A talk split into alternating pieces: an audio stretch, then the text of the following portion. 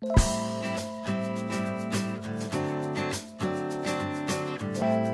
listening to the St John's Diamond Creek podcast. This episode presented by Senior Minister Tim Johnson.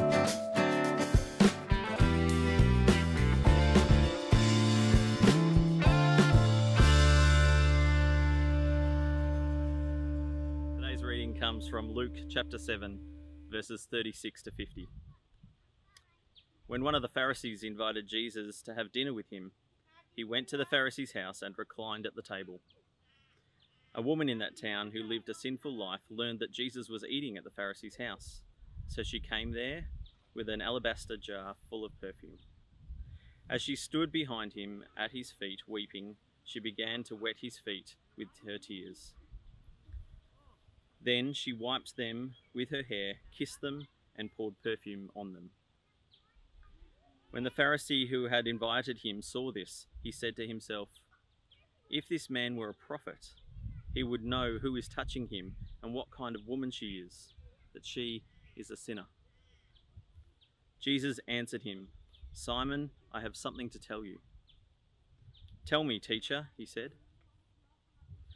Two people owed money to a certain moneylender.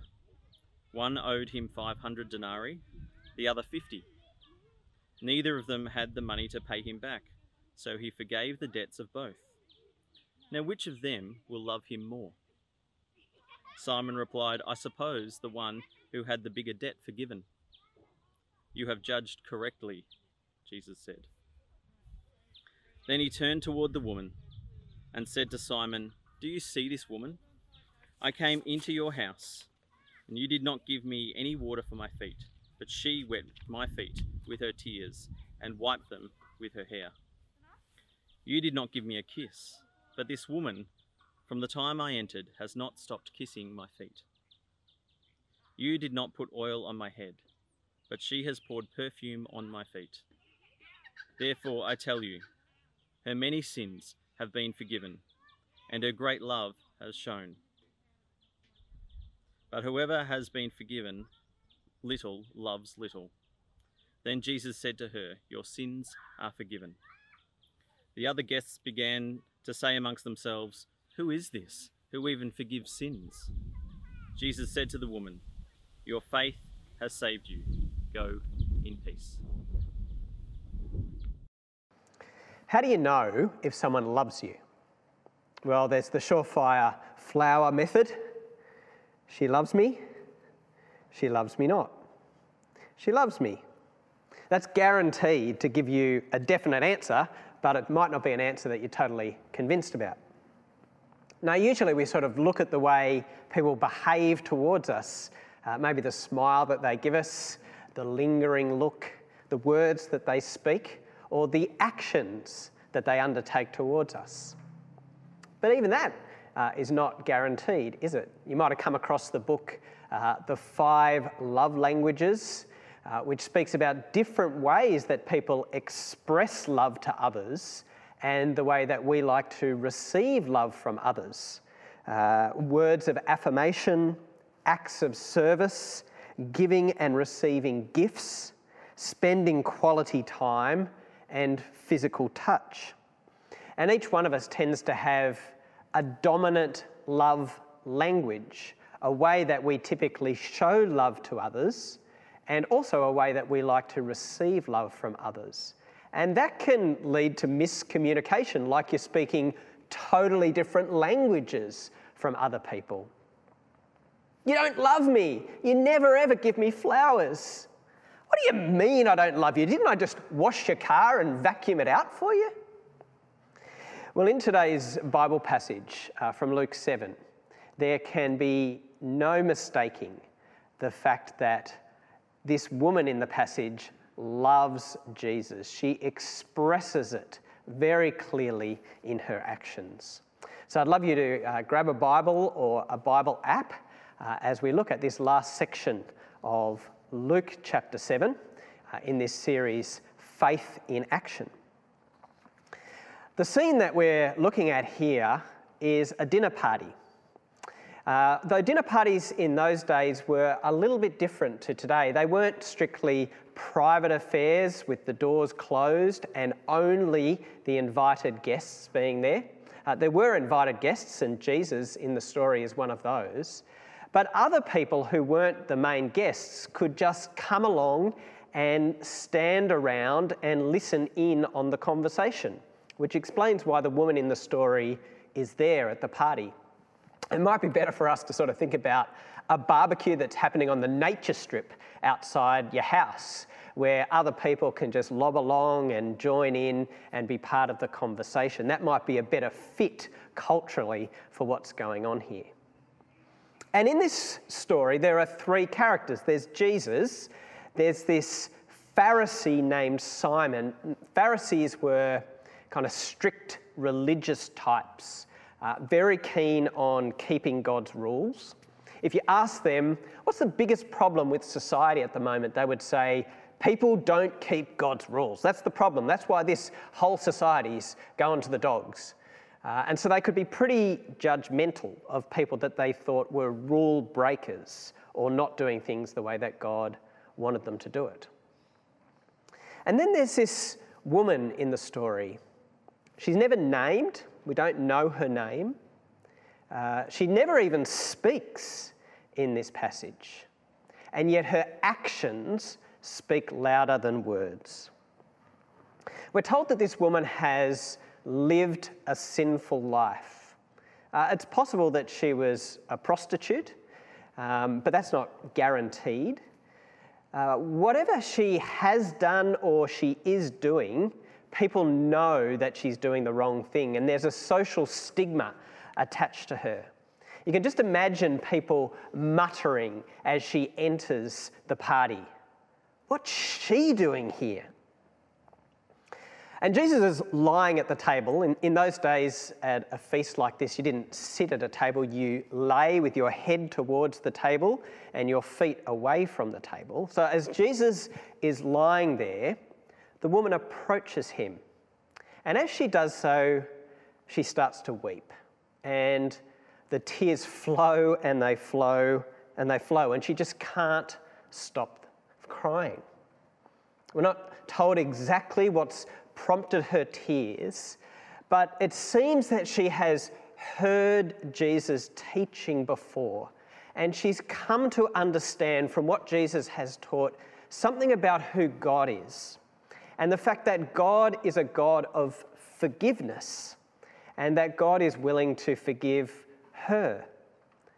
Maybe she's even heard Jesus tell a story about a son who's nicked off with his dad's cash, blown it all, wasted it, and when he returns home, filthy and ashamed, with his head hung low, his father comes running out and hugs him and welcomes him and says, My child, you're welcome home, and brings him back into the house. She's come to understand that God is offering forgiveness to her. Uh, and Jesus, uh, the love for Jesus, just, just overflows in the tears that flow and flow and flow.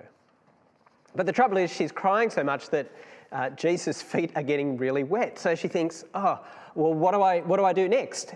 And so she lets her hair down and she starts drying Jesus' feet with her hair. Uh, now, in that culture, this is an absolute no no. Uh, women kept their hair up when, it, when they were in public, and to let your hair down was, was almost a, a sexual act.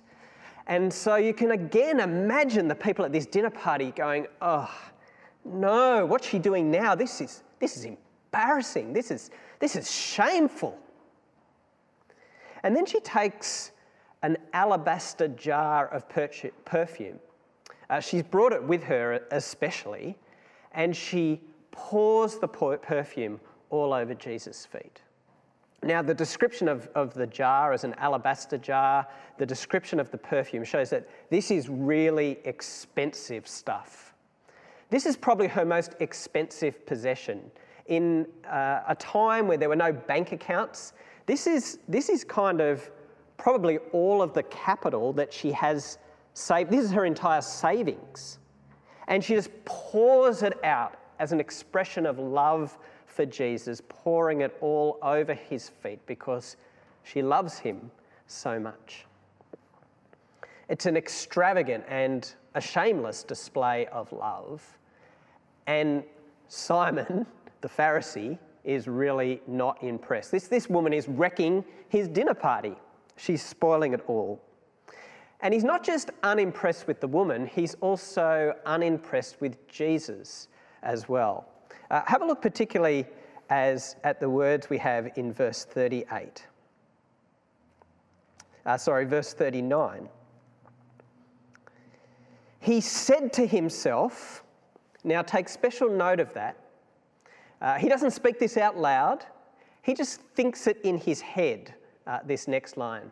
He said to himself, If this man were a prophet, he would know who is touching him and what kind of woman she is, that she is a sinner.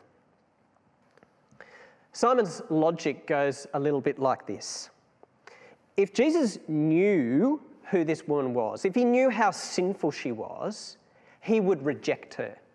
He'd be disgusted by her. He wouldn't want anything to do with her. He'd push her away and tell her to get lost. But Jesus doesn't do that. And so Simon's logic says, therefore, he can't know how bad she is. And so Jesus can't be a prophet, someone who knows these things, because otherwise he would have rejected her. Now, maybe you apply a similar logic to Simon to your own relationship with God.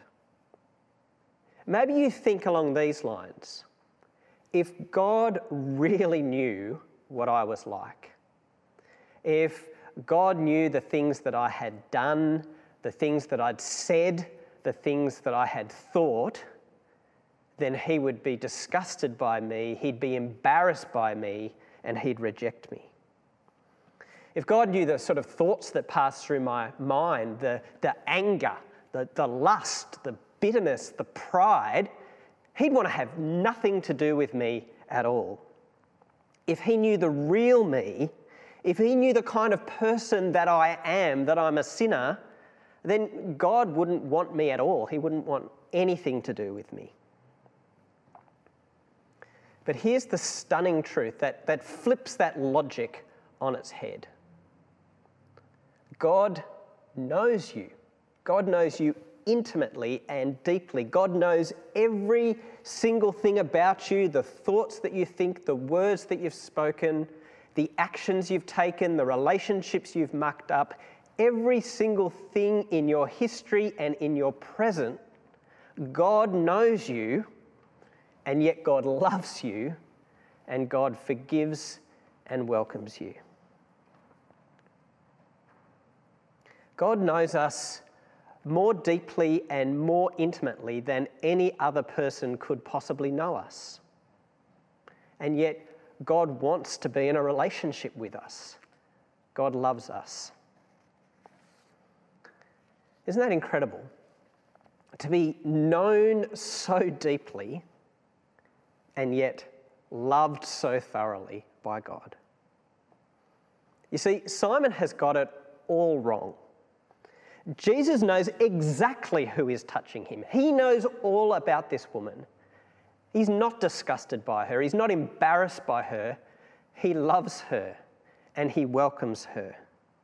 Jesus' whole mission was to seek out and to save people like this woman, to seek and save those who were lost and rejected by society, those who had stuffed up and done the wrong thing, people like you and me to welcome and forgive and to bring them back into relationship with God. And we see the reality of that expressed in the very next words of our passage in verse 41. Jesus answered him. Remember, Simon hasn't said anything out loud. He's only thought this stuff in his head, and yet Jesus answers him. Jesus really is a prophet. He really knows what's going on. Not only what this woman is like and what she's done, he even knows the thoughts going through Simon's head because he answers him. And he answers him, as Jesus often does, by telling a story. It's a story about two people who owe money to a loan shark. Uh, one of them owes 500 denarii, the other 50 denarii. A denarii was like a day's wages for a labourer. So the first person, they owe about you know, a year and a half's wages. Uh, the other person about two months' worth of wages. And neither of them can pay. But rather than deciding to smash their kneecaps in very un loan shark style, the moneylender says, Do you know what? Forget about it. Let's just wipe the slate clean. You don't owe me anything. Just forget about all that money. And Jesus says, which of those two people is going to love the loan shark more? Now, you can tell here that, that Simon knows that he's been outmaneuvered by Jesus because his answer's a little bit reluctant. He says, I suppose the one who had the bigger debt forgiven. Yeah, that's right, Jesus says. And this woman here is like that one who had the big debt forgiven. No wonder she loves me so much because she knows how deeply she's been forgiven. And Jesus goes on to say to Simon, Why don't we compare the way that you've related to me today and the way that she has? When I came to your house, you didn't give me any water to wash my feet with, but she's washed my feet with her tears and she's dried my feet with her hair. You didn't kiss me as a, in a greeting when I came to your house, and yet she hasn't stopped kissing my feet over and over again. You didn't pour oil on my head to honour me and yet she's poured her most expensive possession, this perfume, all over my feet as a way of showing love and honour to me. All of these actions by the woman are a demonstration of her love in response to the forgiveness that she knows she has received. Now, can we be quite clear about this? Jesus isn't saying that she receives forgiveness because of these actions that somehow because she's done all these things that she's going to receive God's forgiveness, she somehow earned it or deserved it. No, he's saying because she's been forgiven, her love is overflowing in these actions. It's a response to the free gift of God in offering her forgiveness that she does this. And Jesus confirms this by saying to her, Your sins are forgiven. He wants her to know in unmistakable terms that she is forgiven. He wants everyone in the room to hear the fact that she is forgiven and stop being so judgmental towards her. And when he does this, the muttering starts again. Can Jesus do this? It's only God who can forgive sins. People say, Who is this guy who even forgives sins, right? Forgiving sins is the prerogative of God all sin ultimately is against God. Even when we sin against other people, do the wrong thing against other people, um, we're sinning against them, but we're also sinning against God because God's the one who has made those beautiful people in his image. And so he's wronged by the harm that we do to others as well as other people.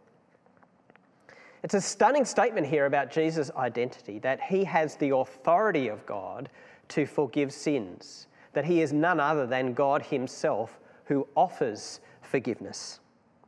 And he concludes by saying to the woman, Your faith has saved you. Go in peace. There's two crucial things that I want us to, to take home from this passage. The first one I've spoken about a bit already that in Jesus, you are fully known by God fully loved by God and fully forgiven by God. We shouldn't underestimate what an amazing truth this is for us to take hold of. in our social media saturated world, um, we present images of ourselves on Instagram, on Facebook. Uh, we present ourselves in a certain way and we can often make ourselves appear successful and popular and happy. And so much of our lives are actually hidden away beneath the surface. In that same world, which relies on people to like us or follow us, uh, we also often live in fear of being exposed. We fear that people might find out what we're really like and what's really going on in our lives behind what we're displaying publicly. And in moments of despair, we can even say to ourselves, Does anyone really know me? And if they did, could they love me? The truth of this passage is yes. In Jesus, you are intimately and deeply known. From the depths of your desires and dreams into the shadows of your secrets and sins, to the core of your character, with all of your person laid bare and exposed, God sees you, God knows you, and God says, I love you and I forgive you. That is such an important truth to take hold of. And I hope that by knowing it, it will actually kindle in us love for this God who does this and who welcomes us for who we are and whatever we've done. That for us too, the tears would flow and the joy would come from this wonderful truth. And the second point of application flows from that. If it's true that Jesus knows us this deeply and loves and forgives us, is our love for Jesus in response clear for people to see? Jesus says in this passage, I tell you, her many sins have been forgiven as her great love has shown. When people look at your life, would they know how much you love Jesus because of your actions? When Jesus' name is mentioned, does love well up in your heart? When the truths about Jesus, about his life and his death and his resurrection are recounted, do you want to weep with joy? Do the actions of your life and the way that you undertake your life uh, reflect the love that you have for Jesus? Do you make costly sacrifices like this woman does because you love Jesus so much that you're willing to give him everything that you have? Now, these are pretty challenging questions, I recognise that. And one of the troubles is that if we've been followers of Jesus for a long period of time, then sometimes we can lose that first love that we had for Jesus. We can grow dull to the brilliance of the forgiveness that we receive from Jesus. And we can become even a little bit complacent and take for granted uh, the wonderful forgiveness that we have received. I think it's especially hard at the moment during this season of uh, coronavirus with the restrictions. Um, sometimes to, to have the same emotions towards God because our emotions are dulled, we're doing it tough, it's hard. We're not gathering with other people uh, to worship in the same way. We don't uh, sing together, which is often an, a very emotional response where those feelings of love and joy can, can well up in the moment. So it, it can be hard emotionally, I think, to connect with God at the moment. But of course, our emotions are not the, the be all and end all. They're important, but they're not the be all and end all of that relationship with God.